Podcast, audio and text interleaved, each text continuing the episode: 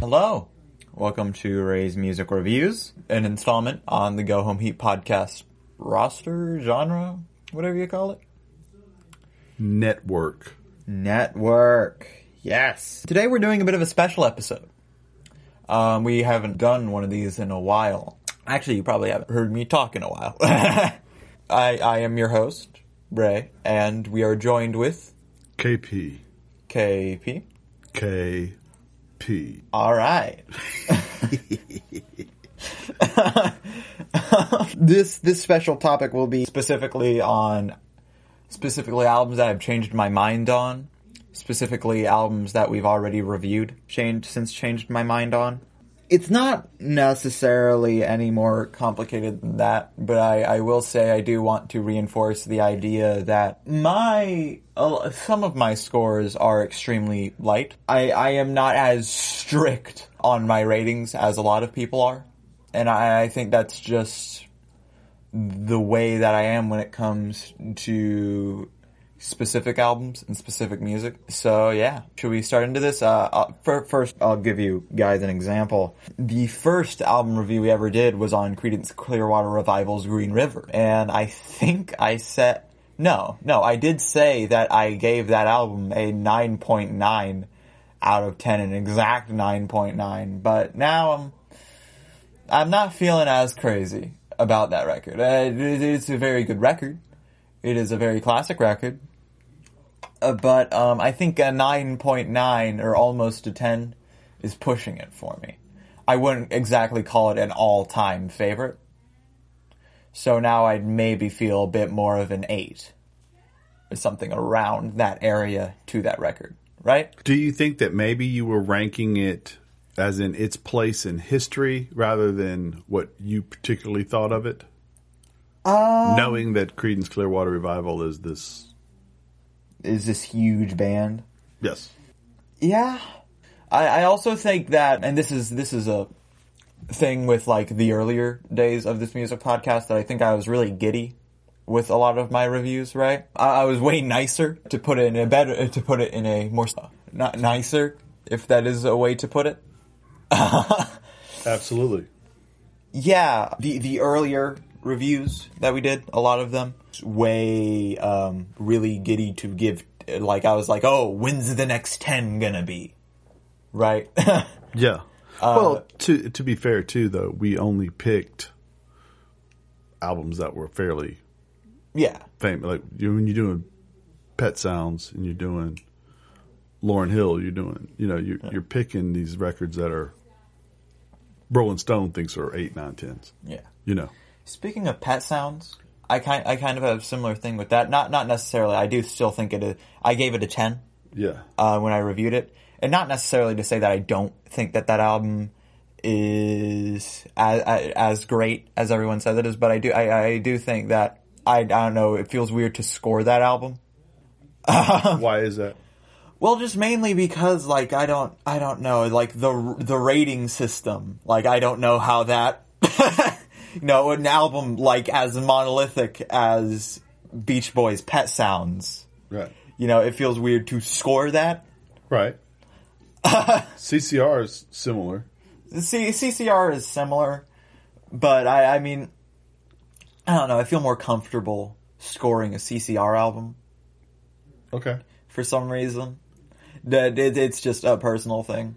But um, I, I, I, I'm, I'm not really going to change the 10 score on Beach Boys Pet Sounds. One score that I will actually change for the better was that I remember when I did the Lauryn Hill, I did not give that a 10. I gave that a 9. And I must say, that album is absolutely a 10 out of 10. And it completely deserves a 10 out of 10 it's hard for me to find flaws within the miseducation of Lauryn Hill. Right. It's uh, in in in in that sense, right? She has a reputation as the top female rapper of at least her generation, if not of all time. I, I mean, I don't know based who would. largely on two records, this being one of them, the score being the other, Yeah, and in that that one thing with her and Nas. Which and I'm not knocking that. I'm I'm saying I get where you would think a ten fits because when you're placed that high on a pedestal based on Well, no, that's two two bodies of work, that's not even that's not level. even like a popular opinion thing. I think that's just my opinion. I I, I think that uh, that album is a ten out of ten. absolutely. and I I think that I was underscoring it, giving it a nine. What did I give it? Like a nine and a half. Yeah, right. Yeah. Oh, another album. Uh, Billy Joel's The Stranger. I think I gave this like stronger nine, maybe. Um, I'm feeling more of a, a, a strong eight. One thing is that mainly I thought about a a lot of Jared's points in this album, uh, Right. specifically with Italian scenes from an Italian restaurant. An, another album uh, that I quite think about: Red Hot Chili Peppers' Californication. And this is quite different from the other albums that I'm, I've talked about recently, because I remember we were quite harsh on this record. Not necessarily saying that it was bad, but saying that it was bloated and not as good. Like, again, Jared specifically was quite harsh on this record. Um, he gave it a 6 out of 10, which I do quite disagree with. And I also felt like in that review I did downplay a bit how much I liked this record. Do you remember what you gave it? I gave it an, a 7. You gave it a seven. Yeah, around. And whilst I do think that this album is flawed, of course, a lot of the production is weird. The, the, the production mainly is the problem with this record. It does have around like maybe two, three songs I would take off, which sounds like a lot, but I think that this album at its core, however, is beautiful. And I think that going into this record, we were a lot more expecting the Red Hot Chili Peppers to do a Blood Sugar Sex Magik thing. Where it's, oh, it's funky and it's all this, but Californication is much different. It's much more a laid back and introspective record, which I respect. Honestly, I may even respect more and like more than Blood Sugar Sex Magik. There are some, there is some nostalgia with how much I like this record. Of course, Californication is a song that I've heard forever. Scar Tissue as well. If I were to choose a least favorite song on the, off this record, however, it would be I Like Dirt. I like dirt. I like dirt. Yeah, I, th- I think it's I like dirt. strange like because that was the one that you two liked quite a bit. Whilst I do think it's fine, I guess, I do have a problem with it not really standing out like a sore thumb in the record. It does not fit the the normal flow of the album at all. Um, I also It, feel it would fit in better on Blood Sugar Sex Magik. yeah, and I feel like that's why you guys liked it because it was what you were expecting from this record. Well, I mean, I'd already heard this record. Well, yes, but that was like what 2000. That was a long time ago. This is probably my favorite project that the Chili Peppers have done. So originally I gave it like a straw, like a seven. Um, right now I made, I'd give it like an eight, an eight or so, stronger. Going in, oh, oh, specifically, I gave Madvillainy a, an eight or so. My opinion was wrong. Yeah, no, I don't. I don't really have a justification for that score. So, what do, what do you think this record is? Um, I think this record is, and this record is a strong ten, easily one of the greatest. do, you- do you recall why you gave it an eight? I think I gave it an eight because maybe a lot of maybe because a lot of the songs felt kind of chopped chopped up a little. Mm-hmm. Like it was it was chopped up into a lot of different songs, but I think that So, why does that change? calling that a flaw is necessarily not that that is kind of missing the point of the record. What is the point? Uh, the point of this record is just how much fun that MF Doom Madlib had, and I, I feel like throughout this record and throughout this this borderline masterwork to see a one of the greatest rappers of all time, MF Doom. I know you may disagree with that, but specifically the way that MF Doom constructs his flows, the way he constructs his lyrics is masterful. Um, and uh, also Madlib's production with how, um, he makes everything sound like a comic book popping off the page and everything. It is so good. It is so inhumanly good. Just strong 10. Uh, another record that I would kind of like to change a little would be the Strokes "Is This It." Um, I think I I had originally given this an eight. I will give this a nine. Uh, I don't think any album better conveys the feeling of tiredness than "Is This It" does. Do you remember why it was an eight before? Eight's still a pretty good score, by the way. Yeah, it is. Why was it an eight though? I do not quite. It's not that I don't quite recall. It's that um, I don't think there was necessarily that much of a reason. I think it was just because oh, a nine special score. Ah, You know, the the more I've delved into music, the more I've kind of grown to appreciate how I don't think any other record has conveyed the feeling of tiredness, has conveyed the feeling of feeling done than the Strokes is this it has. That is a praise I can only give to is this it. And for that, I think it is a strong 9 out of 10. do you want to talk a little bit about the your first ever concert experience? Oh, at Shaky Knees Festival. Shaky. Knees Festival? You like to go through a little bit of that? I know that in theory we plan to try to dive into some of the artists we've seen's discographies and, and along the road and maybe talk about the sets independently like that. But do you want to just talk about in general the The show was very good. The show, the show, show was very, it was a very fun time. right? You were uh, what were your favorite five, your top five shows My, you saw? I don't know if I would ever uh, specifically say top five, but I will say that IDLES were absolutely be the best to put on a show. at at Shaky Knees that you saw. Yeah, at Shaky Knees that I saw. Not, Uh, why did you think that? why? I mean, you were there, dude. Correct. Now, for me, the reason why I thought that what I saw from the IDLES was unique to that setting and felt more aggressive than everything else I'd seen was because it wasn't on the big stage.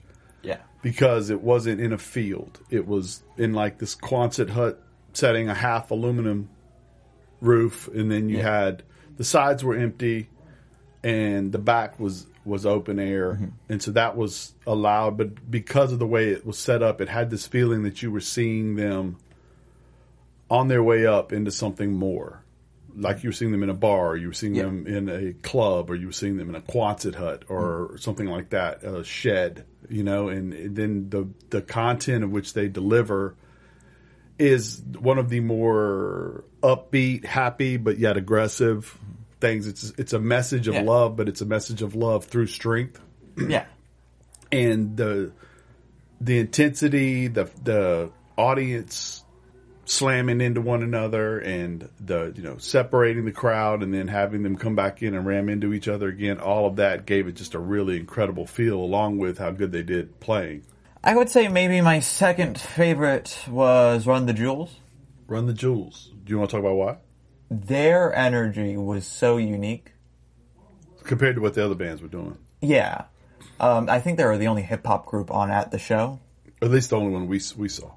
well, El-P's production and just their their banter on stage. It was just it was all just quite great. The whole thing is based as like Killer Mike is kind of the meat of Yeah. it, but the way they the way El-P obviously him being the producer and the DJ in the and not not the, in the other Yeah, he's the producer and the other rapper. He is two thirds of the group. Right, but what he does is he paints a picture around Killer Mike. He's the setup man for Yeah. Killer Mike to back cleanup, right? And he sets up Killer Mike's rhymes. He sets up the beats behind Killer Mike, and then when he is so good as a counterpoint to what Killer Mike does, you know, it, it's really neat to see them work together in the obvious affection they have for one another, along with the fact that they happen to have a working cohesion as well. It's very, I, I thought it was fantastic. I enjoyed it as well. It's quite fantastic. Well, we Phoebe Bridgers was quite good. I talk about Phoebe Bridgers a little bit because I know that you were really impressed by that set. Phoebe, Phoebe, Phoebe, Phoebe. Yeah. You you said she she opened up with she opened up with her three biggest songs: "Motion Sickness," "Kyoto," "Garden Song." Mm-hmm. I just think that statement is that that's just extremely powerful. right, it was really insane because um, there were people next to us like crying. right, Right. There were people next to us crying. The cool thing to me about her set was there are mul- multiple things, but for one thing, she does save a lot of her vocal range for important moments. Yeah. And that makes what she's doing, it underlines what matters, Yeah. you know? And that's a neat thing. You know, she's got this nice large band behind her with the violin and, mm-hmm. and all of that and violins and all of that. And then you have the singers in the background. And then it's a beautiful way of presenting what is quite often again it's a passive way of presenting not passive is the wrong word. I think beautiful is the right word. A beautiful way of presenting important content and aggressive content and content that matters. As she talks about how this song's about this person who or these people that don't believe the way i believe or this song's about people who spit on me in this situation you know those things Yeah. you can feel how normal she can be with so much talent streaming through her. I thought it was I was really I was I was impressed by it, but I think you were more impressed than I was impressed by it. I, I really thought you got into that set. Yeah. No, it was great. Right, you like Modest Mouse, I believe. Uh, I did quite like Modest Mouse. He's a he's a he's a trip, isn't he? Isaac Brock is an insane person. Yeah, but in a good way. Yeah. um, just like you just like do some digging on Isaac Brock because that dude is an insane person. He's really into taxidermy. Yes. I don't know how somebody learns that they're into taxidermy on accident. I I have no clue how somebody learns. Where'd you say he's from? He's from like Montana. Ah, so maybe he came about it naturally by hiding bodies. It's entirely possible, correct? you think? Oh. I, I also, I also like. I, I felt like the first night we were really blown away by Saint Vincent and the Saint, yeah, Saint Vincent. Okay, the town. She's quite a guitarist. She's the also, first night was go ahead, go ahead. originally the first night was not going that great for me. right. I remember. I remember. I'm I'm just saying that because like it, it was just well, for all of us, it was the first time we'd been around things post pandemic, and for you, pandemic starts and you're about twelve, and so this is the first time you've been around crowds like that. Period, in that environment, and so the music has. yeah Let me say it this way: I don't like being around tons of people like that close together, unless the music is bringing me closer to the stage. yeah And so in this scenario, right, St. Vincent, I believe, was the first time the music brought you towards the stage. And then the Foo Fighters, of course. and then Mac DeMarco. Right. You, yeah, you did like Mac DeMarco a great deal, Mac right? You want to talk about that a little bit? Mac DeMarco was quite good. Um, he was vibes. He was extremely vibey. He Can was you, just can you describe his music?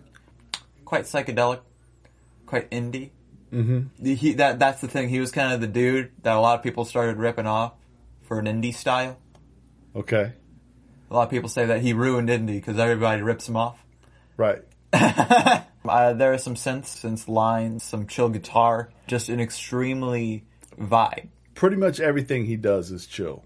Yeah, It's very, yeah. I, I, I thought it was fun too. But then we went to the Foo Fighters and they played for like two straight hours. of hits. Yeah, They're an amazing. David Grohl is a force of nature. You know, he's an amazing. And I, and I listen. I've never been the biggest Foo Fighters fan. me neither. Straight up, Me I, neither. like. but, but they straight up played. I, they didn't play a song I didn't know. I mean, I, I, I mean, Everlong's one of the greatest songs ever written. But that, Well, the other thing is too. you know, they go out there and they play an hour and forty five minutes worth of hits, yeah, right? And then they do Hero. Then they do Everlong. Then they, I mean, their kid. You know what I mean? Like they still have more to give you.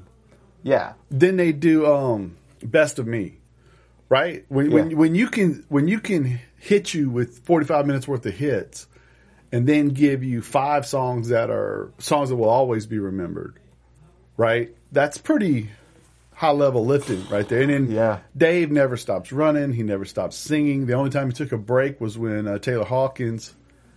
He has a wonderful banter he does with the crowd, by the way. But then Taylor Hawkins comes from behind the drum kit and does Queen's um, somebody to love. somebody to love, and then they do a breakdown. Of course, when Taylor gets off the kit, Dave, the former drummer of Nirvana, gets on the kit, and we get Dave showcasing there because Taylor takes that time period to challenge Dave to do things like Bonham style drums and funk style drums and stuff like that, which allows him to further showcase what a great artist David Grohl is. Which is, I thought it was incredible. I thought the whole weekend was incredible. I, I was really pleased with what happened. Now, the Strokes, I guess we should talk about. They were. I want to say this. I enjoyed the Strokes, and I think you I did enjoyed too. it. Right? Where uh, He showed up drunk. did he show up drunk or did he show up sick? Well, we don't know. It's not fair to say, right? Yeah, I, I, I mean, I don't know. He did say yeehaw and take a slug out of his drink. Probably Might have had a drink. the former. Yeah, yeah, but it's funny because the like you like you said when Um, we talked about it, the band was spot on. Yeah, when they played, they were great. When he could, you know, he did get confused a couple of times on lyrics and like. Well, never like like during a song. He Well, a couple times he said because he messed up a lyric during the song. Yeah. but he did. I thought it was. I, I enjoyed it. Yeah. like I said, if I'd if I'd seen him any scenario like that and saw that set, I would have been fine with it. It was good. Now I will say this: they announced post show they were going to do a show at the Barclays Center with Idol, and I recommend he show up sober that night Uh, yeah. because the IDLES are going to blow the roof off the Barclays Center, and his crew is perfectly capable of matching that. Yeah. But he's going to have to be on his game to do it. In sports, and it's not sports; it's not a competition. You know that's that's true, but it's tough when the band that comes on before you is off the chain. Eh? Or as as James Brown once said about the Rolling Stones, nobody goes on after me. And then he went out there and showed them why. You know, Yeah, no. yeah, yeah, yeah. So is that a wrap, man? Uh, I think that's a wrap. Yeah. This Okay. this was just a little throwaway episode for some fun. Don't tell them to throw it away. But anyway, yeah, we're back on track now. We're going to try to do know. something on Run the Jewels next week. It's a right? little experimental episode. That's what life's about. Yeah. Uh, I think next week we're doing something with Run the Jewels. We hope so. Doing a little, yeah. Hopefully. We'll pick. We're, the three of us, me, you, and our man Jared, are going to pick which one of the Run the Jewels records is our favorite, Yeah. and a discussion will ensue. Sure. Go Home Heat Production, copyright Um, 2021. this has been a Go Home Heat production. Copyright 2021. Check out our friends at the Game Project, the G-I-N-N project.com. Go home.